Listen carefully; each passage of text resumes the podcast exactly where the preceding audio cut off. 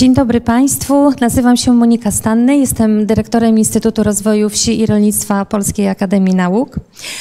Mam zaszczyt, mam ogromną przyjemność e, móc zainaugurować 50. rok e, działalności Instytutu Rozwoju Wsi i Rolnictwa Polskiej Akademii Nauk. W momencie, kiedy właśnie tenże instytut wchodzi w piękny, dojrzały wiek 50 lat. Jako właściwie rówieśniczka Instytutu mogę powiedzieć, że jestem, dobrze się dogadujemy i mamy wiele wspólnych tematów. E, to jest bardzo miła dla mnie, dla mnie chwila. Tak, właśnie w 1971 roku e, najpierw Prezydium Polskiej Akademii Nauk, a później Rada Ministrów, dokładnie 8 października 1971 roku, E, podpisała uchwałę powołującą Instytut y, do życia. Instytut y, Nauk Społecznych, nie Instytut Nauk Agronomicznych czy Agrotechnicznych, jakby można było z nazwy też wnioskować. Stąd miejsce naszego Instytutu od początku mieści się w Wydziale Pierwszym Nauk Społecznych Polskiej Akademii Nauk. Problematyka badawcza naszego Instytutu zawsze była mm, bardzo obszerna, bo profil badań był y, jest i mam nadzieję, że nadal będzie interdyscyplinarny, to zdecydowanie wyróżnia nasz, nasz instytut spośród wielu jednostek podejmujących y, problematykę um, obszarów, problematykę zróżnicowania, zmian e, sytuacji, opisu sytuacji na e, obszarach wiejskich i, i w rolnictwie. E, to też, proszę Państwa, powodowało, ta nasza interdyscyplinarność powodowała, że podejmowaliśmy bardzo często też tematy unikalne. Profesor Tadeusz Hunek, znany naszemu środowisku e, polski ekonomista, na bodajże 30-lecie Instytutu e, stwierdził, że Instytut Rozwoju Wsi i Rolnictwa posiada zdolność i determinację selekcjonowania problemów i zagadnień wielkich, takich, które stanowią kamienie milowe, punkty zwrotne w rozwoju wsi i rolnictwa w Polsce. Inaugurując ten 50. E, rok e, działalności Instytutu, zapraszamy Państwa na cykl spotkań. Cykl spotkań pięciu debat, pięciu debat na 50-lecie Irwir-Pan, debat poświęconych ważnym aspektom wkładu wsi i rolnictwa we współczesne oblicze kraju. Debaty nasze wpisaliśmy w tradycję spotkań comiesięcznych spotkań w Instytucie, tradycję 50-letnią, gdzie to właśnie w pierwszy poniedziałek każdego kolejnego miesiąca, za wyjątkiem wakacji, stwarzamy przestrzeń, platformę do nieskrępowanej dyskusji, omawiania, komentowania, badania, dzielenia się wynikami e, dotyczącymi, związanymi z przemianami na obszarach wiejskich i w rolnictwie. Nasze seminaria zawsze miały charakter otwarty i taki też ten charakter pozostawiamy. Dlaczego w ogóle debaty? Otóż, proszę Państwa, y, debaty dlatego, że słowo debata jest, że, że w debacie słowo jest bardzo ważne. Y, parafrazując słowa y, Wiesława Myśliwskiego, można powiedzieć tak. Bo cóż ważniejsze jest od, od słów? Wszystko się ze słów bierze i nawet najkrwawsza bitwa toczy się o słowa, które po niej pozostają. Pierwsza debata, którą dziś inaugurujemy ten cykl, nosi nazwę W poszukiwaniu źródeł teraźniejszości. Kolejne cztery debaty będą w kolejnych miesiącach parzystych przez cały kolejny rok. Następna odbędzie się w grudniu, poświęcona będzie ewolucji jakości rządzenia w Polsce. W lutym zapraszamy Państwa na debatę o wspólnej polityce rolnej ze znakiem zapytania być może co dalej. Kolejna debata kwietniowa będzie poświęcona energii, a zmianom klimatu. I ostatnia, e, piąta, piątą wyjdziemy w przyszłość. Będzie dotyczyła wizji obszarów wiejskich. Cykl tych naukowych wydarzeń zakończy konferencja e, konferencja, w której podsumujemy 50-letni dorobek Instytutu, konferencja jubileuszowa zaplanowana na 29 czerwca 2022 roku. Drodzy Państwo, uczestniczyć we wszystkich wydarzeniach myśleliśmy, że będzie można za pośrednictwem internetu i takie też uczyniliśmy wszelkie starania, aby to było możliwe. Niestety tym razem w tej pierwszej debacie nie udało nam się. Chcieliśmy dostosować nasze możliwości do e, nowych wymagań, podłączyć również język migowy do transmitowania tejże i kolejnych debat. Spowodowało to trudności techniczne i debaty debata nie poszła w czasie rzeczywistym w eter, ale jest nagrywana i mam nadzieję, że będziecie Państwo mogli korzystać z y, jej za pośrednictwem odtwarzanych, odtwarzanych mediów. Pierwsza debata, y, tak jak już Państwu powiedziałam, y, nosi nazwę w poszukiwaniu źródeł teraźniejszości. Na tą ucztę zapraszam Państwa już w tej chwili, prezentując naszych gości. E, za e, moderowanie do, w tej debacie przyjął pan profesor Stanisław Obirek, Uniwersytet Warszawski, Ośrodek Studiów Amerykanistycznych. E, bardzo dziękujemy panie profesorze i za chwilę oddam głos, ale uzupełnię również, że do debatowania przy okrągłym stole zaprosiliśmy trzech uczestników panią profesor Marię Halamską, e, która jest naszym, naszym instytutowym e, skarbem. E, pani profesor całe 50 lat w instytucie nas tutaj wspiera, kolejne pokolenia badaczy. Jest autorką książki, która otrzymała nagrodę polityki Wieś Polska 1918-2018 w poszukiwaniu właśnie źródeł teraźniejszości.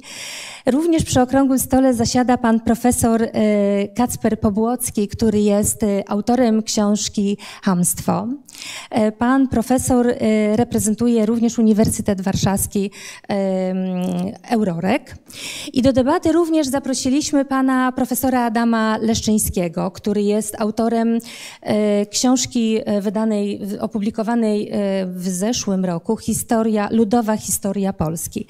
Niestety ze względów technicznych, a właściwie mm, pewnego e, e, przymusu covidowego pan profesor musiał pozostać w domu. Nie udało nam się połączyć. No, te problemy techniczne dzisiaj nam trochę zdezorganizowały e, czas, ale żeby właśnie tego czasu już nie przedłużać, oddaję Państwu, uczestnikom głos, a Państwa zapraszam do dyskusji. Dziękuję. Dzień dobry Państwu.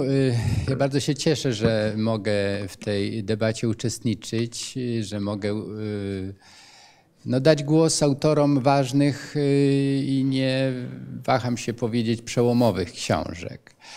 Przyzwyczailiśmy się do tego, że ważne debaty dzieją się gdzieś poza nami gdzieś w Ameryce, w Azji, w Afryce, a tymczasem wydaje mi się, że właśnie te książki, o których dzisiaj będziemy rozmawiać, sprowadziły y, do nas y, te debaty światowe, postkolonialne, czy refleksje nad grupami podporządkowanymi.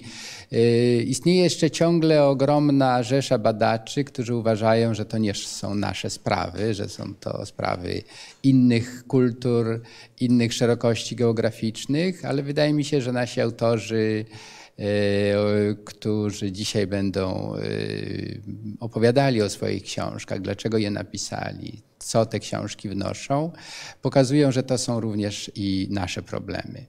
Bardzo się cieszę, że pierwszy głos y, zabierze pani profesor Maria Halamska, bo jej książka, która wyrosła z takiego dwutomowego, zbiorowego, trzy, trzy nawet, już już trzy E, tomowego mm, wysiłku właśnie Instytutu e, podsumowuje te prace, ale to nie znaczy, że tylko podsumowuje. To jest głos oddzielny, samodzielny, oryginalny, który wprowadza nas in medias res, to znaczy uświadamia nam, jak wieloaspektowa jest obecność wsi, chłopstwa, problemów z tym związanych, Także bardzo proszę panią profesor, żeby podzieliła się właśnie tym kuchnią badawczą. Co ją sprowokowało do tego, żeby taką książkę właśnie napisać?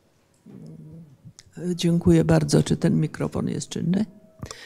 Yy, dziękuję yy, za wprowadzenie i dzień dobry Państwu. Yy, już pan profesor powiedział, że ta książka wyrosła z, z naszego projektu, naszego projektu, który trwał pięć lat od 2015 do 2020 roku. Nosił tytuł Ciągłość i zmiana 100 lat rozwoju wsi i rolnictwa polskich. Opublikowaliśmy trzy tomy szczegółowych analiz, w sumie około, przepraszam, 2000 stron. Tego nikt, żywy człowiek nie jest w stanie przeczytać, prawda? Ale mm, ja jako i uczestnik tego projektu i redaktor, jednym z, jeden z redaktorów tych trzech tomów, poznałam dość dokładnie ich treść i grzechem by było, żeby tego nie wykorzystać. Tym bardziej, że miałam okazję, bo złamałam nogę, a potem był COVID. Także złożyły się, były intelektualne i fizyczne mm, inspiracje. Przystępując do pracy nad tą książką, przyjęłam trzy takie założenia. Założenie o procesualnej teorii społeczeństwa. To jest to, że społeczeństwo ciągle szybciej lub wolniej zmienia się, że na te zmiany składa się wiele procesów społecznych. Przyjęłam założenie o zmiennej dynamice i złożonej dynamice zmian. Ponieważ w okresie tych stu lat były zmiany gwałtowne, ale były zmiany bardzo wolne.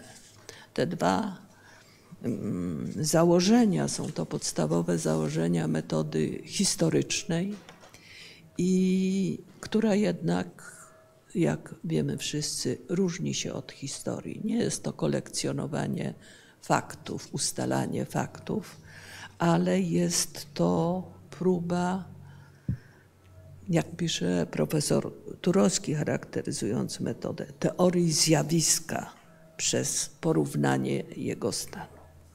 I trzecie, to wymagało złożony przedmiot badań, wieś, który określiłam, jest, było założenie o interdyscyplinarności. Te założenia przełożyły się na takie trzy grupy problemów. Pierwsza grupa problemów związana była z czasem. Tu poprosiłabym o pierwszy slajd. Nie wiem, kto zmienia te slajdy. I nie idzie mi tu o czas konwencjonalny, ale idzie mi o czas społeczny, czas wewnętrzny zjawisk i procesów. Historia bowiem, jak pisze Foucault, nie jest jednym trwaniem, jest wielością trwań, które łączą się i przeplatają nawzajem. Każdy proces społeczny zaczynał się pewnie w jakimś momencie. W jakimś momencie miał swoje apogeum zaczął wygasać albo się kończy. Stąd jest wielość tych czasów społecznych. Tutaj ten schemat mówi, że nad konwencjonalnym czasem, prawda? Ja wyróżniłam trzy takie. Mieliśmy czas, jakby powiedzieć, związany z przestrzenią, ze zmianami granic. Była Polska przedwojenna w tych stu latach i Polska powojenna.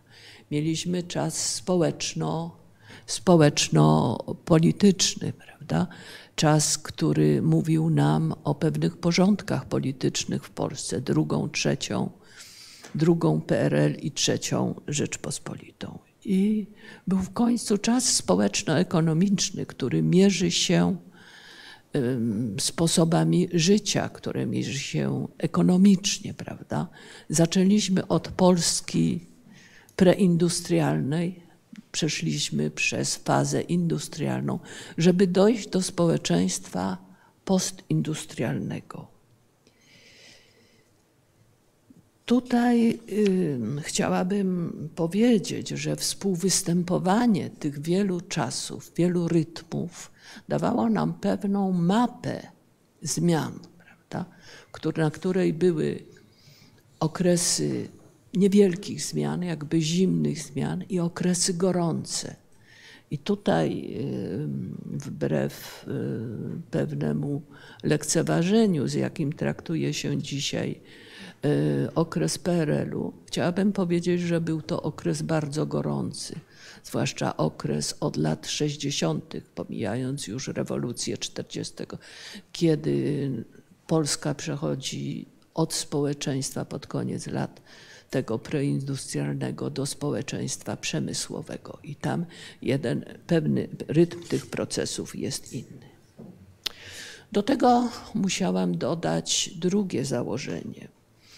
Założenie dotyczące przestrzeni, kwestii przestrzennych. Nie chodzi tu tylko o zmiany terytorialne. Są one elementem, które. Czy mógłby ktoś tą mapę włączyć? Bardzo przepraszam. Yy, następny slajd, nie wiem. No, to, to tutaj, yy, to chciałam pokazać tutaj w tym, na tym wykresie dotyczącej, dotyczącej yy, struktury zatrudnienia. Jak w ciągu tego okresu jaka była dynamika zatrudnienia w sektorze pierwszym, czyli w rolnictwie przede wszystkim, w sektorze drugim, czyli w przemyśle, i w sektorze trzecim, czyli w usługach. I widzimy, gdzie te proporcje zasadniczo zmieniają kierunek, prawda? W każdym tym porządku, w każdym tym porządku społeczno-ekonomicznym, prawda, rolnictwo zajmuje inne miejsce, prawda? Rolnictwo i związani z nimi ludzie ale mm, sprowadzając rzecz do tych założeń przestrzennych, gdzie zmieniły się granice, to też było, prawda? Przecież Polska, druga Rzeczpospolita była zupełnie inna niż PRL i trzecia Rzeczpospolita. Ale chodzi mi także o umieszczenie Polski na mapie społeczno-ekonomicznej świata i Europy. I to miejsce Polski zaczął kształtować wiek XVI.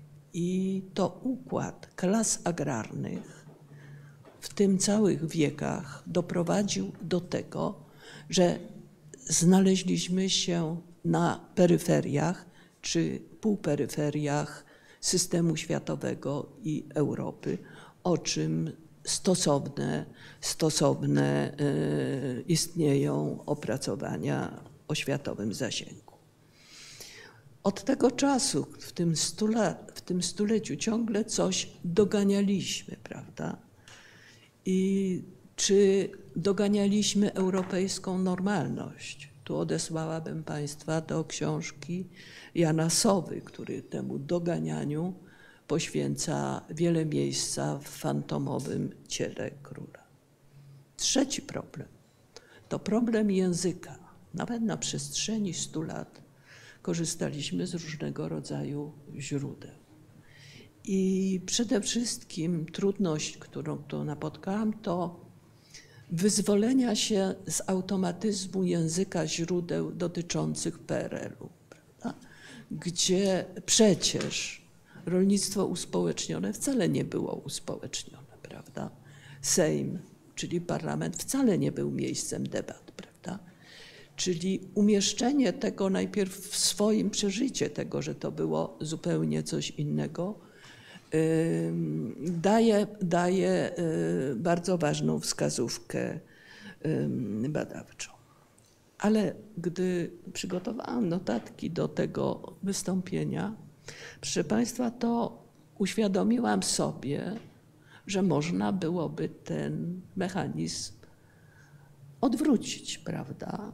I spróbować zastosować pojęcie na przykład z tamtego okresu, z okresu PRL, na przykład aparat partyjno-państwowy, do dzisiejszych czasów.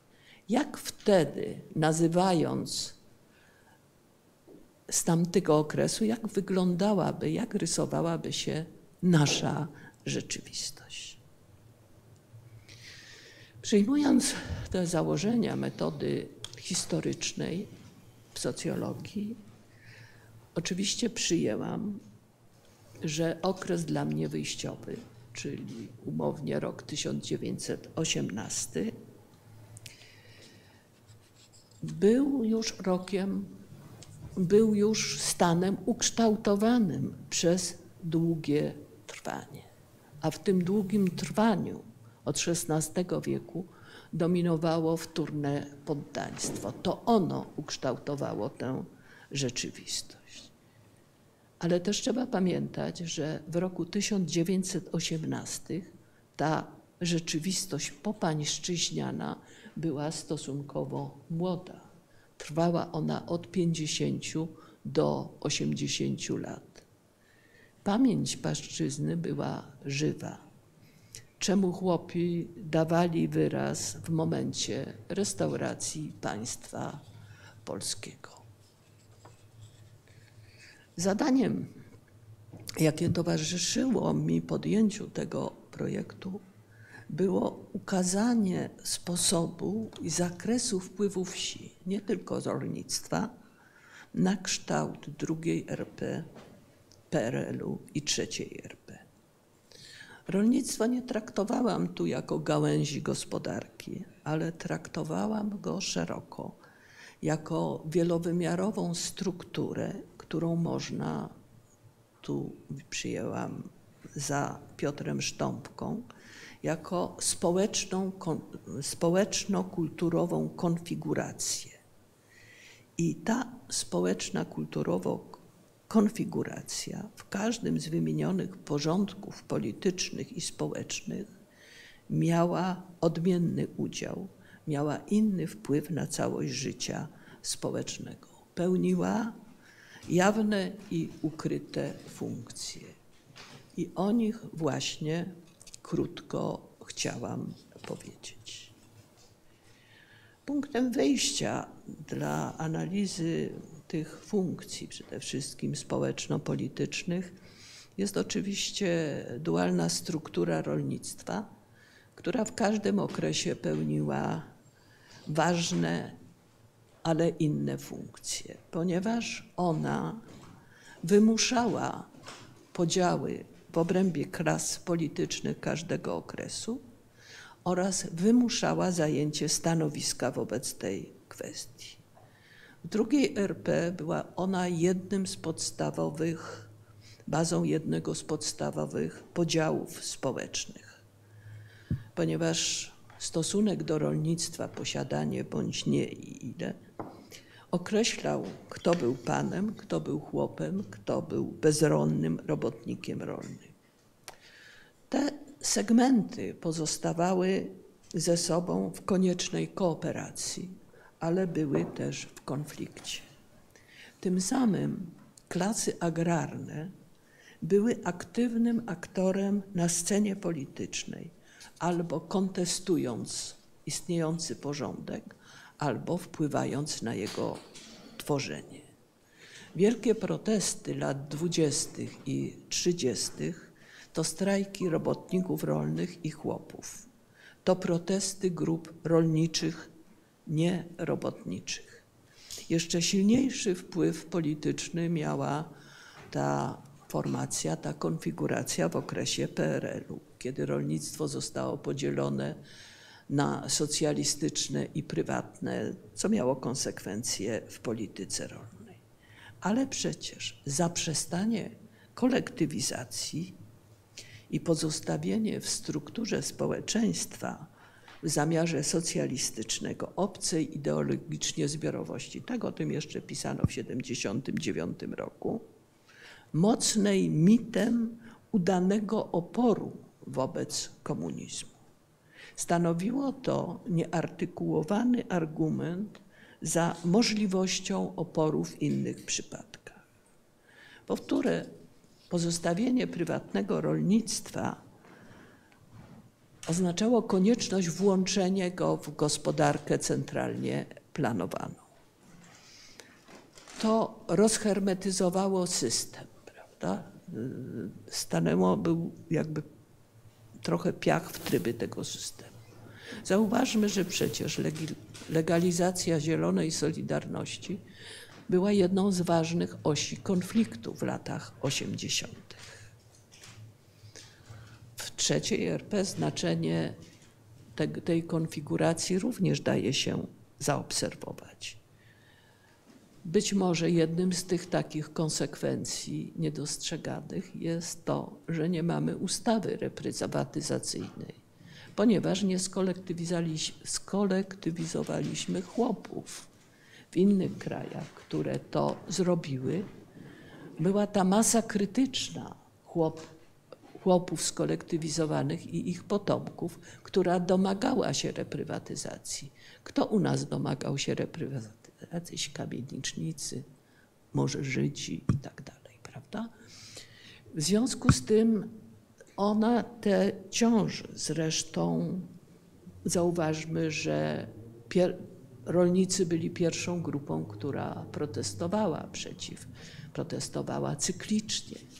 Tu objawiła się nośność haseł populistycznych, prawda, które, które które, na których zresztą oparła się kampania przedakcesyjna, prawda? Nie mówiono, zwłaszcza rolników, rolnikom o tym, że trzeba przyjąć pewne wartości liberalnej demokracji.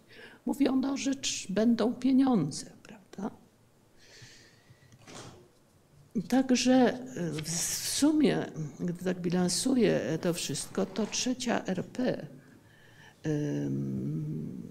ustanowiła jakby tę regułę, że nie można wygrać wyborów, a przez to ustanawiać, kierować rozwojem ładu społecznego bez poparcia wsi. Już teraz nie. Ja pomiem, pomy, mm, pominę tutaj, proszę Państwa, ten, bo czas mój zaczyna się kończyć. Te znane, znaną dyskusję wokół wpływie ekonomicznym rolnictwa na PKB, która, na zatrudnienie, które maleje, ale przecież jest tam ono, rolnictwo ukrywało zbędną siłę roboczą. Ostatni raz w latach 90. XX wieku jest to problem samowystarczalności żywnościowej, która Polska osiągnęła dopiero e, w trzeciej RP. Jest też finansowanie industrializacji. Ja mówię o drenażu chłopów, ale też swój wkład mają chłoporobotnicy przez to, że nie trzeba było budować osiedli, nie budować miast, że oni ponosili tą Y, także przez niskie płace, które akceptowali, no bo przecież ma gospodarkę, to sobie tam jakoś przeżyje. Chciałam zwrócić na trwałość mm, tego wymiaru społeczno-kulturowego, których źródła tkwią w płaszczyźnie, w pańszczyźnie, a które tak dobrze model opisał Józef Hałasiński ponieważ odpisał on relacje między dwiema podstawowymi w II Rzeczpospolitej klasami agrarnymi, panami i chłopami. Relacje, które zbudowane były na bazie poczucia odrębności oraz dominacji z jednej strony, a podległości z drugiej. Model zbudowany, który zawierał elementy antagonizmu, ale również paternalizmu i klientelizmu. Ten wzór nie dotyczył tylko wsi. On istniał w całym społeczeństwie. I ten wzór przetrwał w różnych odmianach do dnia dzisiejszego. Drugiej RP ścieżki społecznego awansu chłopów, najczęściej przez wykształcenie, prowadziły do klasy panów, prawda? Także i dzisiaj, może teraz jest bardziej nam trendy przyznawać się do prowincjonalnego czy wiejskiego pochodzenia, ale e, przecież wielki, wielki ruch, który dokonał się w kierunku inteligencji, był zaprzeczeniem był swojej, swojej chłopskości. Każda epoka wytwarzała, jakby powiedzieć, nową klasę panów, prawda? Nową klasę panów, które wnosiło swój udział, swoje wyobrażenia, swoje lęki, swoje, y, swoje y, obawy. Elementy tych społeczno-kulturowych wzorów zostały przeniesione do trzeciej RP i wiele elementów można odkryć w autorytarnych stylów zarządzania. Ta kultura folwarczna, jak mówił Janusz Chryniewicz, wywodząca się niegdysiejszych wiejskich realiów, widoczna jest we wszystkich płaszczyznach życia społecznego. Widoczna jest w sferze publicznej i prywatnej, w instytucjach świeckich i nieświeckich. Także w polityce y, władza woli być wszystkich szczebli i wszystkich ekip woli być omnipotentna niż imposybilna. Z drugiej strony lud oczekuje, że dobry władca otoczył go różnymi formami opieki. Woli być dobrze rządzonym niż uczestniczyć w rządzeniu, żeby użyć kafeterię z badań nad partycypacją polityczną. Nadaje to nowy wymiar wielokrotnie powtarzanej przez Jacka Wasilewskiego tezie, że społeczeństwo polskie jest ciągle społeczeństwem chłopskim, mimo że chłopów już nie ma. Wzorem istniejącego w Polsce anty, antysemityzmu bez Żydów wróżę figurze chłopskości bez chłopów długie trwanie. Dziękuję bardzo także za nieprzerywanie. No, tak się zasłuchałem, że trudno mi było przerywać pani profesor. I no, widać, myślę, z tego, co pani profesor powiedziała, że no, za tym stoją te dwa tysiące stron y, tekstu gęstego, który pokazuje i ciągłość, i zmianę. E, no w pewnym sensie e, można powiedzieć, że książka pani profesor Halamskiej jest oczywista. To znaczy wyrosła z dziesiątek lat studiów szczegółowych. E, książka profesora Kacpra Pobłockiego nie jest oczywista. W tym sensie, że zajmował się zupełnie czymś innym, kapitalizmem, no jest antropologiem kultury, dla którego prawdopodobnie nic co ludzkie nie jest mu obce, więc również i chłopi, ale mam poczucie, że Hamstwo, y, książka, która wzbudziła gorącą debatę publicystyczną, również y, wpisuje się w to, y, o czym mówiła również pani profesor Halamska, to znaczy w pewne elementy, które są obecne, ale w sposób, który nie został chyba e, opisany adekwatnie.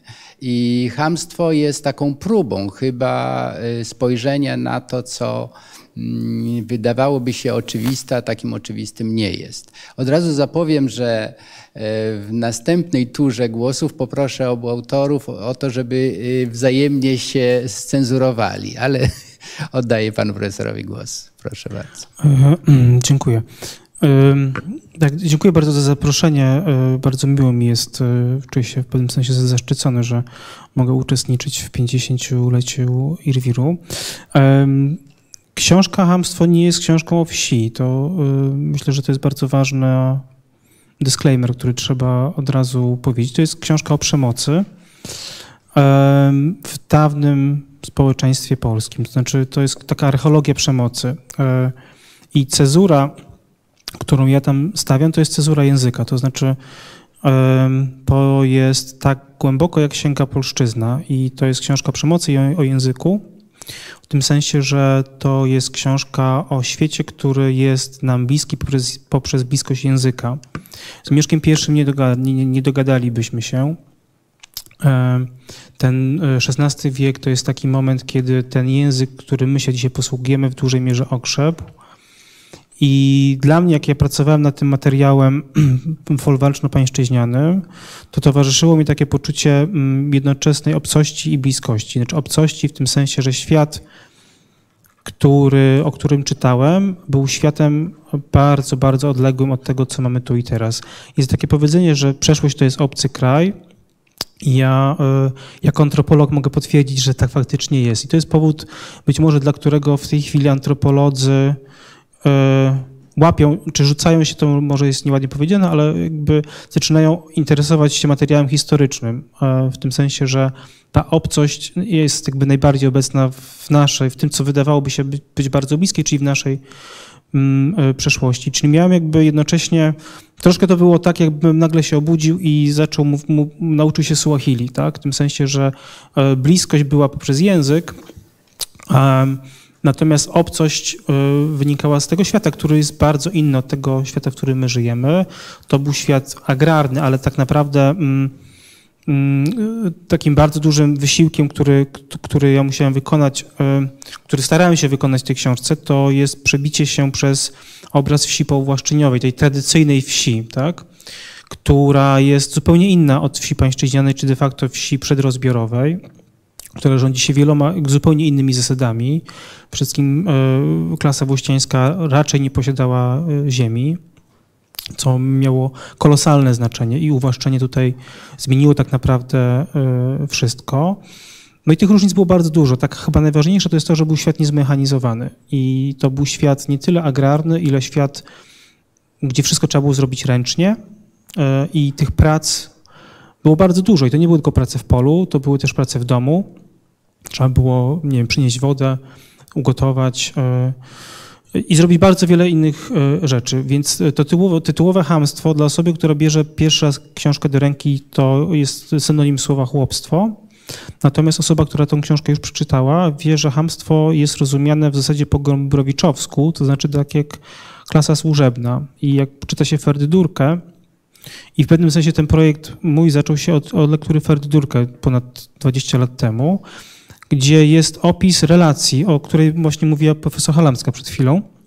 Więc ja tak będę się odnosił trochę e, mm, adwocem. E, fundamentalnej relacji w polskim społeczeństwie między państwem a hamstwem. I tam pada takie zdanie, że mm, hamstwo było tajemnicą państwa. Więc to był taki projekt, gdzie starałem się, starałem się dotrzeć do tego, co to tak naprawdę znaczy. I ja tę książkę napisałem z takiego też poczucia antropologicznego obowiązku, czy etnologicznego obowiązku, w tym sensie, że y, no tak, y, najstarsze polskie pismo antropologiczne, etnologiczne nazywa się Lud, przez U otwarte. Y, I ten lud od zawsze był obiektem naszego zainteresowania, bardziej niż wieś. Kolberg w zasadzie totalnie unikatowy zestaw źródeł w skali globalnej.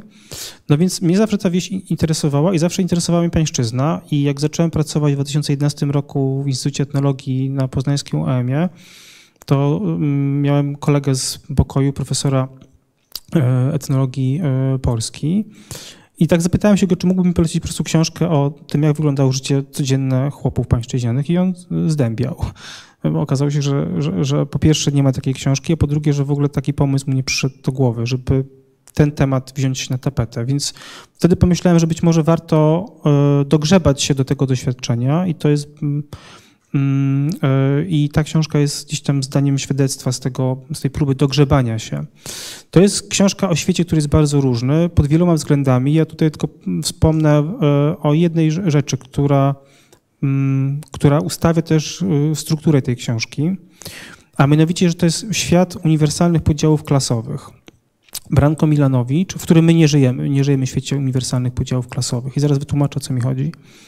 E, Branko Milanowicz, taki amerykański ekonomista, ma fenomenalny, krótki eseik, gdzie stawia taką tezę, że mamy na świecie dwa rodzaje nierówności.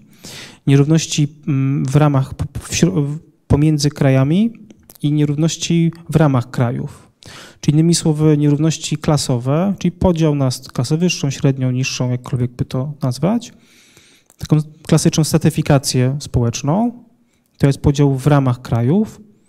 A drugi rodzaj nierówności to jest, to jest nierówność pomiędzy krajami, czyli to, co nazywamy mm, relacją między centrami a peryferiami. I e, ta książka e, jest zbudowana w pewnym sensie na, na, na, mojej pierwszej książce, na kapitalizmie, w tym sensie, że pokazuje, że rok 1870 jest tym, co ja nazywam progiem współczesności, czyli pojawieniem się świata, w którym większość nierówności to są nierówności pomiędzy krajami, czyli nierówności przestrzenne. Milanowicz to obliczył, że w tej chwili około 80% globalnych nierówności to są nierówności przestrzenne. Innymi słowy, ważniejsze jest to, w jakim miejscu na świecie się urodziłeś, urodziłaś, niż to, w jakiej urodziłeś się w klasie. W roku 1800, e, czyli przed rokiem, przed momentem przekroczenia tego progu współczesności, mm, nie miało większego znaczenia, czy urodziłeś się w Niemczech, w Meksyku, w Nigerii czy w Japonii. Kluczowe było to, czy urodziłeś się, w, po której stronie Rubikonu klasowego się e, urodziłeś, urodziłaś, to najlepiej widać w statystykach długości życia. Ja bardzo nie lubię statystyk PKB. No moim zdaniem są mm, kłamliwe, jeżeli chodzi o przeszłość, ale jeżeli spojrzymy na długość życia, to to widać bardzo wyraźnie, że w 1800 roku generalnie ludzie żyli tak samo długo na całym świecie. Różnice były minimalne między Afryką, Europą a Azją. Moment szczytowy nierówności E, I potem zaczyna się rozjeżdżać. I moment szczytowy nierówności przestrzennych to jest rok 1950, po czym dochodzi do dekolonizacji. I to też właśnie widać idealnie w statystykach długości życia, że wtedy osoby, które urodziły się w Afryce, że będą żyły o wiele krócej niż osoby, które urodzą się w Europie czy w Ameryce Północnej. I od tamtego momentu to zaczyna się wypłaszczać. Wiadomo, żyjemy w świecie, gdzie te nierówności klasowe i przestrzenne się, się zazębiają. Więc to jest jeden z aspektów tej obcości tamtego świata. I dlatego to jest książka o, mm, o Polsce, ale też o tamtym świecie, w którym mm, granice narodowe nie mają aż takiego dużego znaczenia, jak mają dzisiaj, gdzie, e, gdzie klasa ludowa mm, jest też niezwykle kosmopolityczna, o wiele bardziej mobilna niż nam by się wydawało, co na przykład świetnie opisał e, Andrzej Woźniak, historyk. I, i to jest e, świat bardzo, bardzo obcy pod, pod, wieloma względami. Więc ta książka pokazuje tą złożoność i pierwsze rozdziały mm, dotyczą tej relacji. E, ja tam mam taką metaforę, która też tłumaczy strukturę tej książki, że wówczas e, kręgosłupem tożsamości była klasa. Dzisiaj najważniejszą informacją o nas jest to, kim jesteś, jesteś Polakiem. To jest jakby nasza tożsamość narodowa, jest jakby na, dzisiaj kręgosłupem naszej tożsamości. A dla nich to, to, to, to, nie byli ludzie, którzy, dla których na pytanie, kim jesteś, jestem Polakiem, byłaby, to byłaby auto, automatyczna odpowiedź. Absolutnie nie. Więc ten klasa jest trzonem tożsamości i ale ona jest wiadomo papierowa. Tak? E, każdy dualizm jest papierowy. Wiele osób, które atakuje na przykład, czy krytykuje dualistyczne rozumienie klas, nie rozumie, że mówimy o relacji, a nie o opisie stratyfikacji społecznej. I więc każdy dualizm jest oczywiście prosty, więc te książki, te pozostałe rozdziały dodają, jakby komplikują ten podział na panów i hamów, na szlachtę włościan, jakkolwiek by to nie nazwać. I e, pokazują złożoność tamtej tożsamości, czyli dodajemy później kategorie na przykład e, płciowe, e, które komplikują ten dualizm klasowo-stanowy, regionalne i tak dalej, i tak dalej. I koniec końców każdy z rozdziałów dodaje jakby kolej, dodaje kolejną matrycę, w pewnym sensie, która pokazuje złożoność tamtej, e, tamtej rzeczywistości. Natomiast klasowość tutaj jest tematem numer jeden. Więc to jest jakby ta nieciągłość. I w pewnym sensie ta książka stara się pokazać jednak, jednak w tej debacie ciągłość, nieciągłość, bardziej jest y, po stronie nieciągłości, znaczy pokazanie, jak bardzo dużo się zmieniło. To, co zostało, to jest przemoc i patriarchalny y, model rodziny, który oczywiście nie ma nic wspólnego z wsią per se. Tak? To jest temat całego społeczeństwa e, to, to, nie ma nic wspólnego ani z rolnictwem, ani znaczy z zawodem, ani z miejscem. To jest e, problem w dużej mierze nieprzepracowanej przemocy i autorytarnego modelu ojcostwa w pewnym sensie. To jest książka, też można ją streścić w ten sposób, że jest książka o figurze ojca, o, o ojczyźnie i o języku ojczystym, tak, w pewnym sensie. O, o tym, jak bardzo ta patriarchalna struktura rodziny jest tym, co ustanawia naszą kulturę. Jak ja studiowałem antropologię, to, e, to, mm, to wtedy mi powiedziano, właśnie jeden z moich nauczycieli powiedział, że jak, przerabialiśmy modele pokrewieństwa, to jest taki klasyczny temat antropologiczny, nie, tutaj generalnie już wszystko zostało powiedziane, tutaj nie ma nic do, do, do, do dodania. Wydaje mi się, że tutaj mamy dużo jeszcze do, do, do, do przedyskutowania i to wszystko, ta cała ciągłość, wydaje mi się, że jednak bardziej jest E, na przykład w rodzinach niż w miejscu pracy. Tak? I tutaj bym się trochę nie zgodził z profesorem e, Chryniewiczem. I to jest ten, ten czuły punkt, e, gdzie ta folwarczna przemoc i, i ta relacja klasowa, tak, ta relacja jeszcze jest, jeszcze jest obecna. Myślę, że tyle jak na razie. Y, bardzo dziękuję. No, dla mnie jako czytelnika pańskiej książki to mm, muszę powiedzieć, że ta przemoc i to taka nie y, gdzieś tam wykresach statystycznych, y, tylko przemoc taka no, dotykalna cieleśnie i ogrom tego materiału zgromadzonego w tej książce na ten temat jest porażające. I to, że chyba to umykało gdzieś tam e, w tradycyjnej historiografii czy w spojrzeniu na polską wieś. I być może to właśnie budzi taki sprzeciw wobec e, tej archeologii przemocy. Bo w historiografiach takich e, tradycyjnych, nazwijmy to, więc skupionych na królach, biskupach, rodach i tak dalej, no to to e, głównie badacze, sądzę, koncentrują się na jakby postępie cywilizacyjnym. Natomiast ta ciemna strona historii, i tutaj oczywiście chętnie bym dopytał, bo dla mnie jako mm, e, człowieka interesującego się religią, jednym z najciekawszych rozdziałów pańskiej pracy jest e, rozdział poświęcony polskim braciom. Arianom, którzy się wymknęli z tego uświęconego tradycją e, paradygmatu, że religia wzmacnia, uświęca istniejącą przemoc. Oni jakby, chociaż nie do końca to się udało, ale próbowali przynajmniej nie być e, tymi, którzy to, temu błogosławią, a nawet próbowali z tym walczyć jako E, z jednej strony jako emancypujący się chłopi, a z drugiej strony jako szlachta rezygnująca z własnych przywilejów. To są jakby poboczne tematy, ale sądzę też w tej przemocy jako głównym temacie pańskiej książki to, to jest y, bardzo istotne. I teraz prosiłbym y, panią profesor Halamską, żeby właśnie z perspektywy własnych badań y, odniosła się do, do tego chyba nowatorskiego spojrzenia antropologa kultury na polską wieś. Co pani profesor o tym sądzi?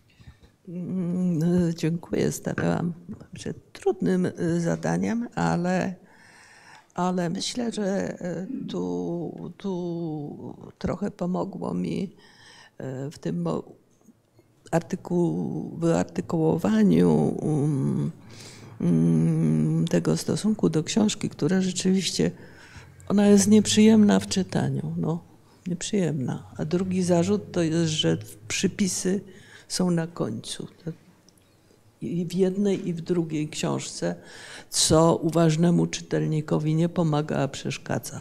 No ale to, to inna rzecz. Wczoraj mm, otworzyłam radio i trafiłam na fragment dyskusji o przemocy. I wynikało z niej, że przemoc jest funkcją schierarchizowanego społeczeństwa. Tak podsumować można było stanowisko profesora Wiślicza. Wobec tego, jako socjolog interesujący się strukturą społeczną, czy biorąc za punkt wyjścia społeczną stratyfikację, każda pozycja społeczna ma pewne uprawnienia do przemocy? Jest to do przemocy w różnej postaci. Przemocy fizycznej, przemocy symbolicznej. Rodzi się drugie pytanie za to, co w takim razie wobec kulturowo zakorzenionej przemocy wpływa na jej niestosowanie przed jednostki. To jest, to jest problem. Jest to problem bardzo aktualny, prawda? Ponieważ no, ostatni czas dostarcza nam przykładów i opisów przykładów mm, bez, bez, bezprzykładnej y, przemocy. Y, ja dziwiłam się bardzo w latach 90., jak po II wojnie światowej z doświadczeń tych mogło dojść do tego, co się działo w Jugosławii, co się działo w Srebrnicy w ogóle. Tak teraz patrzę na to, jak w tym kraju o takich długich tradycjach uchodźczych, emigrantów, można, można w ogóle y, skonsumować obrazy płynące z nadwschodniej granicy. Y,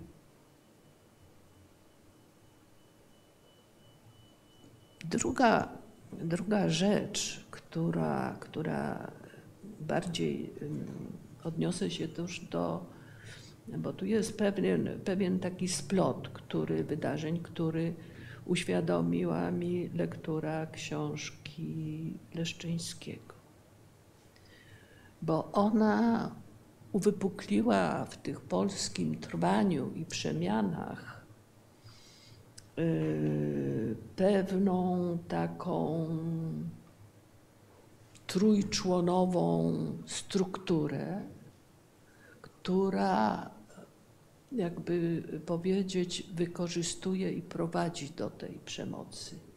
Jest to taka triada ideowo-instytucjonalna między nacjonalizmem, antysemityzmem i ludowym y, y, katolicyzmem. One w różnych okresach, tam y, różne elementy tej, tej triady przyjmują taką rolę wiodącą, prawda? Natomiast ona, jak się popatrzy na drugą Rzeczpospolitą, nie mówiąc o okupacji, nie mówiąc o PRL-u, który w różnych innych formach, ale ciągle, ciągle powracał do, do tych elementów. I, i, I myślę, że ta książka o przemocy, która trafiła jeszcze, no jest książką do zastanowienia się o nas, o nas samych, prawda? Niezależnie od tego, skąd ta przemoc się bierze. Yy, bardzo dziękuję. No i teraz y, profesora Pobłockiego proszę o reakcję na książkę pani profesor. Tak, no więc jakby ja, ja, myślę, że te książki się bardzo dobrze uzupełniają z tego względu, że, y, że one są po prostu o zupełnie innym okresie, tak? I ja mm, bardzo, bardzo celowo nie chciałem tej książki doprowadzić do współczesności, tak? W tym sensie, że ona nie została, moja książka nie została tak napisana, że ona jakby jest od piasta kołodzieja do, do, do dzisiaj, bo dla mnie bardzo ważne było to, żeby jednak pokazać pewien stan zamrożony. Tak? To też jest niebezpieczeństwo, jak się pisze książkę o jakimś okresie 300-letnim, żeby ukryć to, co się zmieniło, a wyupuklić, co jednak było, e, co, co było tam e, wspólne. Więc, e, więc, więc bardzo się cieszę, że, że, że, że, pani, że książka pani profesor pozwala gdzieś tam zobaczyć, jak tamten świat bardzo szybko też się zmienił przez te, przez te 100 lat. Tak? Ja mam takie wrażenie, że te 100-150 lat w zasadzie dla mnie takim momentem jednak globalnie początkowym jest ten rok 1870, tak? czyli mamy takie powiedzmy 150 lat tego świata, w którym żyjemy tu i teraz. Tak? On się trochę zazębia z końcem pańszczyzny. I, e, no i ta transformacja jest gdzieś tam e, przeogromna, tak? Ona jest, ona jest absolutnie fundamentalna, to znaczy mm, myślę, że, że, że ta, ta, ta, ten, ten e, i uprzemysłowienie i to, co wydarzyło się później jest, jest zupełnie jakby to jest zupełnie inny model, jeżeli chodzi o strukturę społeczną na przykład, tak? Czyli jeżeli gdybyśmy spojrzeli na certyfikację, no to mamy jakby totalne przeoranie. Jeżeli mamy, jeżeli patrzymy na przykład na struktury przestrzenne, to też de facto nie ma żadnej ciągłości. Ja bardzo e, e, lubię taką książkę Andrzeja Pisko-Zuba, już nie pamiętam jej tytułu, o właśnie o takiej geografii historycznej Polski. On tam mówi bardzo wprost, że tak naprawdę nie ma żadnej ciągłości terytorialnej, tak? Pomiędzy tą pierwszą RP a mm, tą współczesną. Więc, ta, więc tej zmiany tu jest bardzo dużo. Ona jest, ona jest, ona oczywiście wpisuje się w, jakby w globalne trendy, ale jednak ona tutaj jest tematem numer jeden i to jest, to jest niezwykle ważne. Ale na przykład ciekawe jest też to, że, że w ciągu ostatnich e, powiedzmy 10, nie wiem, 30 lat i to było też bardzo wyraźnie widać na tym slajdzie, który pani pokazała, tak, że mamy jakby renesans jakby e, sektora usługowego tak, który, który przez długi, przez lata, zwłaszcza w latach 90. był pokazywany jakby taki przykład nowoczesnego czy postnowoczesnego jakby, że, że przyszłość to jest sektor usług. No i ja mam wrażenie, że, że ten sektor usług jest niezwykle archaiczny w pewnym sensie, tak, w tym sensie, że feudalizm też stał na usługach. E, I to bardzo wyraźnie widać, jeżeli spojrzymy na to, jak ten sektor usług, ale nie mówimy tutaj o usługach tych jakby z wys, wysokiej półki, typu, nie wiem, doradztwo finansowe, ale o tych realnych usługach, typu, nie wiem, praca w gastronomii. Więc widzimy, że mamy jednak jakiś taki powrót w pewnym sensie, jakby ta, ta naj, naj, najbliższa nam teraźniejszość jest jakby powrotem, wiadomo, jakby zupełnie inna, i spre, sprekonfigurowanej i, i zupełnie przeoranej mm, e, tamtej rzeczywistości, e, więc na przykład y, y, tutaj też widziałbym jakby takie y, momenty styczne, tak? że, że mamy do czynienia jakby wówczas w tym okresie pańszczyźnianym mm, ta klasa służebna była moim przekonaniem nawet jakby ważniejsza niż klasa, klasa rolnicza, ta, która zajmowała się produkcją rolną. No i widzimy, że, że dzisiaj jakby to też tak trochę jest, tak? ale wiadomo, że jakby znaczenia jednego i drugiego są, są zupełnie inne. Więc tutaj mamy jakby taki trochę powrót do przeszłości, ale w wersji już zupełnie innej e, dekoracji. Więc tak, więc bardzo się cieszę, że, że, że, że możemy tutaj jakby te książki położyć obok siebie i że one gdzieś tam pokazują z jednej strony właśnie y, trwanie, a z drugiej strony pokazują zmianę, tak? I myślę, że tutaj jakby czytelnicy mogą sobie dopowiedzieć troszkę, czy, czy też opowiedzieć się po której stronie z tych e, z tej debaty, bo, bo niektórzy akcentują zmianę, inni akcentują e, trwanie, co bardziej jest powiedzmy strategią argumentacyjną, tak? Natomiast wszyscy gdzieś tam wiemy, że prawda jest, leży po środku, tak? Więc, e, więc myślę, że tutaj ten jakby ten pluralizm e, perspektyw pozwala sobie wyrobić stanie. No jeszcze nam brakuje tej, tej trzeciej książki, którą z przyczyn technicznych nie mogliśmy dzisiaj y, zaprosić do obecności, czyli właśnie historii ludowej y, Polski y, Adama Leszczyńskiego. No, może będzie okazja jeszcze do tego wrócić. No, czas jest nieubłagalny, mamy 10 minut na pytania. E, także bardzo prosimy, e, jeśli ktoś z Państwa chciałby czy zadać pytanie e, autorom książki, czy skomentować, w tej chwili jest czas właśnie na to.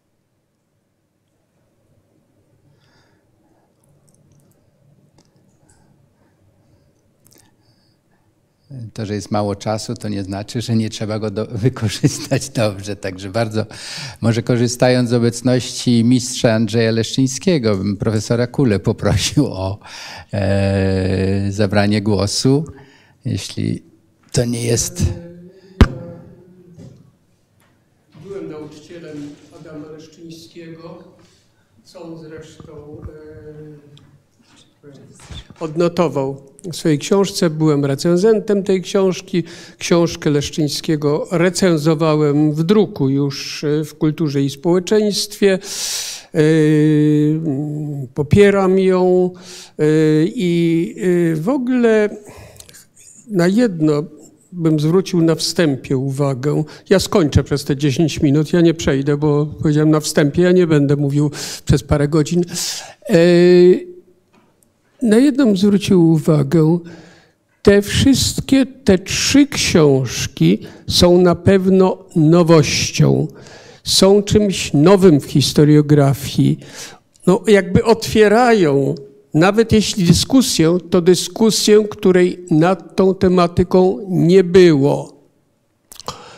E, otóż, e, jeżeli mogę uogólniać, to opinia publiczna w Polsce, przynajmniej tak, którą się słyszy, którą się widzi, źle przyjmuje takie nowe otwarcie w, w nauce, powiedzmy, czy w refleksji.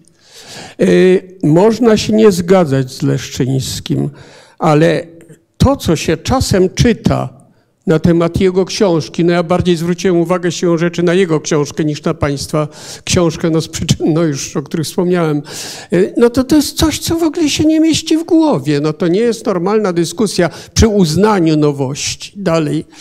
Ludzie nie zdają sobie często sprawy, że pewne koncep z pewnej koncepcji nie wszystko się ostaje. Niemniej one wchodzą do nauki. Dzisiaj nie ma praktycznie freudystów na 100% w psychologii, prawda? No przecież nie da się zaprzeczyć wielkiej roli Freuda dla rozwoju, no dla ewolucji psychologii, prawda? No i tak dalej, i tak dalej. Jestem zresztą pewien, że to samo będzie dotyczyło Marksa. No e, dzisiaj nikt nie powtórzy za Marksem wszystkiego, zwłaszcza co nam mówiono tutaj przez lata, e, ale Marksa z historii nauki nie da się wyeliminować również jako autora pewnych inspiracji. Nie mówię oczywiście, że, wszystkiego, że wszystko się utrzyma, co mm, powiedział. To jest pierwsza y, uwaga. Natomiast nie odpowiada mi styl i poziom znacznej części z tych dyskusji nad tymi waszymi wszystkimi książkami, które się czyta y, dzisiaj mm, no, na łamach publicznych. A druga sprawa, y, już jakby moja uwaga do tych do poruszonych zagadnień. Ja bym proponował do tych ilu tam dwóch tysięcy stron, tak? No i jeszcze pańskie to tam jeszcze 400, tak? Do tych dwóch i pół tysiąca stron, y, żeby dopisać jeszcze 500. Wydają mi się niezbędne. E, które byście państwo poświęcili na tematykę porównawczą? Wy ciągle bardzo siedzicie w Polsce nie ma rozważania nad historią Polski i wbrew ministrowi Czarnkowi y, bez spojrzenia porównawczego na sytuację w różnych innych, no już powiedzmy krajach, ale na różnych innych terenach na świecie. I mnie jest oczywiście najłatwiej tutaj zasygnalizować porównanie, no bo z tym, tym krajem się długo zajmowałem, z Brazylią, prawda? Proszę zwrócić uwagę, analogiczne miejsce w podziale, światowym podziale pracy w wiekach, no tam XVI, XVII, pewno kawałek XVIII. Mm, to, że tutaj się produkuje zboże i drewno, a tam cukier, to jest drugorzędna różnica. Dosyć podobna sytuacja że do gospodarki rodzącego się kapitalizmu bądź kapitalistycznej, no można dyskutować, prawda, jest włączona, są włączone jednostki produkcyjne kapitalistyczne przez rachunek gospodarczy, przez swoje powiązanie, ale z niewolną siłą roboczą porównanie niewolników y, i chłopów pańszczyźnianych jest nad wyraz sensowne, chociaż oczywiście można też znajdować różnice. Przypuszczam, że z dwojga złego wolelibyśmy być jednak my chłopami pańszczyźnianymi niż niewolnikami, ale tu jest bardzo dużo podobieństw, niezależnie od naszej tutaj ewentualnej chęci. A jednocześnie polscy chłopi, którzy emigrują w, yy, w końcu XIX, oj, w różnych okresach, no ale do, u schyłku XIX wieku do Brazylii, wszyscy są pod wrażeniem demokratyzmu stosunków w Brazylii. Tam nie trzeba czapkować, tam nie trzeba się w pas kłaniać, tam nie biją I dobrze. Ja wiem oczywiście, że w ramach Brazylii też można by znaleźć inne sytuacje, prawda? Do dziś włącznie. Ale ja chcę powiedzieć i tutaj y, zakończę a propos tego, na ile to naznacza właśnie późniejszy okres, ta sytuacja no, pańszczyźniana czy niewolnicza. Y, to jedno drobne, osobiste wspomnienie, zupełnie moje takie było jak tych chłopów XIX-wiecznych polskich w demokratycznym dziwacznie kraju. Zostałem przedstawiony jakiemuś biskupowi brazylijskiemu, miejscowemu. No tak, taka sytuacja jakaś, no nazwijmy towarzyska, nie ma znaczenia, tam społeczna. Czy biskup nie został przedstawiony, już nie pamiętam tego tak. I stałem naprzeciwko, bądź on stał naprzeciwko mnie, stałem naprzeciwko normalnego człowieka, ubranego w ciemny garnitur, no miał koloratkę, tak, ale to była jedyny, jedyna oznaka. No i żeśmy sobie normalnie pogadali. Jak dwóch ludzi. Byłem pod tak silnym wrażeniem, mogą się Państwo łatwo domyślić dlaczego, że potem po cichu zapytałem kogoś tam na boku, czy, czy, to naprawdę jest ten biskup, już nie pamiętam nawet tej chwili nazwiska, prawda? Tak, to był ten biskup. Normalny człowiek. Dziękuję bardzo.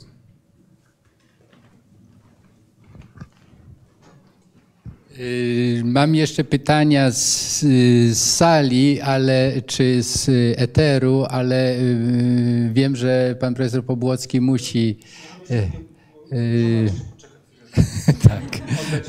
Dobrze, to właściwie to jest takie krótkie pytanie, ale wydaje mi się bardzo ciekawe. Czy my jesteśmy czymś, jakimś wyjątkiem, czy regułą? To znaczy, czy język debaty publicznej, takiej pełnej przemocy, wykluczania, czy, czy to jest nasza polska specyfika? Tutaj y, również, ma, również mam na myśli y, takie pod, podszyte no wręcz gwałtownymi emocjami, reakcje na przykład na, na pańską książkę, czy na książkę Leszczyńskiego. Myślę tutaj i o hamstwie, i o ludowej Polsce. Skąd to się bierze, że, że uznany historyk nagle y, odwołuje się do arsenału takiego no, yy, karcz, no skarczmy wręcz. Co to jest? Czy to jest polska specyfika, czy na świecie też się tak gwałtownie dyskutuje? No wiem, że na, na, na książkę Zina też w Stanach była dość gwałtowna reakcja, ale, ale w dzisiaj, w XXI wieku, czy to jest coś e, zdaniem Państwa typowo polskiego, taka gwałtowność emocji i języka, czy, czy, czy, czy tak jest na świecie? Odnośnie tego, co powiedział profesor Kula, jest e, w takiej w, dla mnie bardzo ciekawej i ważnej książce Silencing the Past Michela Rolf Trujillo, takiego haitiańskiego antropologa, taka, bardziej, taka bardzo ciekawa analiza, że on mówi, że gdyby porównać e, Amerykę Północną, Stany Zjednoczone i Karaiby, i gdyby porównać skalę przemocy i brutalności jakby tych ustrojów niewolniczych, e, to Karaiby były gorsze. To znaczy po prostu tam było faktycznie o wiele gorzej niż w Stanach Zjednoczonych. Natomiast to się w ogóle nie przekłada na jakby obecność instytucji niewolnictwa w debacie publicznej. To znaczy w Stanach Zjednoczonych to jest zawsze cały czas temat numer jeden a na Karaibach to jest o wiele mniej obecne. Czyli to jakby ta myśl pokazuje, że nie ma automatycznego związku między skalą dawnej przemocy, a obecnością e, tego tematu w przestrzeni publicznej, tego jakby jaki on, jaką ten temat spełnia funkcję w aktualnej debacie publicznej. Mi zależało tak naprawdę, żeby trochę urealnić tę dyskusję o pańszczyźnie mm, i po, po prostu położyć na stół opis codzienności, tak? bo faktycznie ten temat pańszczyzny w Polsce wraca jak bumerang co kilka, kilkanaście lat w debacie publicznej, ale jest totalnie wyprany z realiów. Znaczy tak naprawdę nikt nie wie, o czym my mówimy. Tak? E, jest jakieś wyobrażenie na temat tego, tego doświadczenia przez pryzmat książek z połowy XX wieku, głównie historyków gospodarczych, które jednak były pisane z perspektywy makro, tak? znaczy z perspektywy wydajności folwarku, a nie tego, w jaki sposób przymus pracy, co przymus pracy ludzi robił z ludzkimi ciałami i z ludzkimi e, e, duszami. Więc to jest bardzo ciekawe pytanie, to znaczy jaki jest związek między jednym a drugim. Ja nie mam, nie mam na to pytanie odpowiedzi. Też bardzo celowo, pisząc tę książkę, nie robiłem właśnie tych linków do współczesności, bo e, trochę uważam, że do tanga potrzeba dwojga, to znaczy nie ma książek bez czytelników i i to, w jaki sposób tamte doświadczenie, to realne doświadczenie tak, tej ucieleśnionej przemocy obecne jest w życiu współczesnym, to, to jest praca, którą wykonują czytelnicy. I ja rozmawiając o tej książce przez cztery miesiące, to jest gdzieś tam najciekawsze dla mnie, tak, że, że, że każdy czytelnik, czytelniczka troszkę inaczej sobie to interpretuje. Tak? Czyli dla każdego tam to doświadczenie jest troszkę in, in, in, inaczej e, obecne. I ja się nie zgodzę, znaczy jakby ja nie widzę, żeby z mojego, mojego punktu widzenia e, ta książka i te książki spotykają się z bardzo dobrym odzewem, to znaczy 90% e, reakcji i recenzji jest niezwykle przychylnych, to znaczy widać, że ten temat coś u ludzi uruchomił. Ludzie te, te książki kupują. E, ludzie te książki czytają i chcą o nich rozmawiać, e, więc e, i wiadomo, że zawsze będzie, będą osoby, które, które, którym coś tam się nie spodoba, to jest zupełnie naturalne. Natomiast jakby mój obraz recepcji tych książek jest zupełnie inny. Więc, więc tutaj trochę się nie zgodzę. Ja się czuję bardzo zadowolony jako autor i spełniony. I wydaje mi się, że, że ta dyskusja jest bardzo ciekawa. Jest o wiele więcej książek na ten temat, które wyszły w ciągu ostatnich e, dwóch lat. Świetna książka Upiór Łukasza e, Kozaka, Panny z Wesela nominowane do Nike. E, I tych książek jest kilkadziesiąt. One też nie są wyłącznie historyczne, tak? To też bardzo ważne, trzeba tutaj to podkreślić. Mamy przy tym stole socjolożkę, antropologa. Ta materiał, z którym ja na przykład pracowałem, wyrasta z trzech tradycji. Z tradycji historii, etnologii, antropologii i folklorystyki, tak? Krzyżanowski e, i literaturoznawstwa na przykład, tak? I to są, i to są, to są tradycje, które w moim przekonaniu są ciekawe, one mają więcej do powiedzenia, przynajmniej dla mnie one były ciekawsze, bo one były bardziej, dotykały jakby życia codziennego, nie? Niż, niż ta polska szkoła historii gospodarczej, która, e, która jakby automatycznie przychodzi nam do myśli, jak myślimy w folk. Okazuje się, że nie, że w XX wieku było bardzo dużo bardzo ciekawych badań. E, Roch Sulima, Wiesław Myśliwski nawet, tak? E, Krzyżanowski, Jacek Oleński, no bardzo, bardzo dużo ciekawych badań z różnych perspektyw, więc historia i historiografia to jest jakby wyłącznie fragment tej rzeczywistości. No, Ludwik Stoma, także y, lista jest oczywiście długa. Y, no, bardzo dobrze, że to jest pierwsza debata z pięciu, więc dzisiaj zaledwie napoczęliśmy cały szereg tematów. Ja tylko na zakończenie chciałbym zwrócić uwagę na dość interesującą, moim zdaniem, recepcję ujęć z zewnątrz. Na przykład Norman Davis jest bardzo kochany w Polsce, e, natomiast inny autor, e, Daniel Beauvoir, e, ze swoją syntezą historii Polski nie mógł się przebić.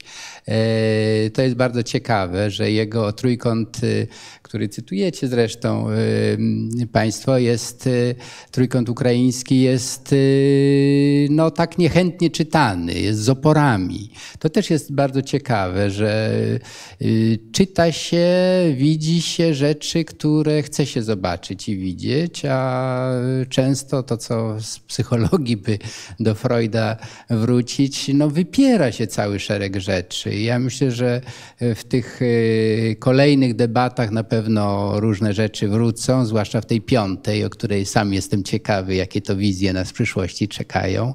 Ja y, naszą część zakończę, ale panią dyrektor Stany poproszę, żeby y, nas pożegnała, że tak powiem, jak nas przywitała. Dziękuję bardzo. Dziękuję Państwu bardzo za bardzo ciekawą debatę. No oczywiście zawsze jest ten y, taki, takie poczucie niedosytu. Ale to dobrze, kończmy z takim poczuciem niedosytu. E, bardzo dziękujemy gościom, którzy nas tutaj odwiedzili. E, dziękujemy za zabranie głosu panu profesorowi Marcinowi Kuli.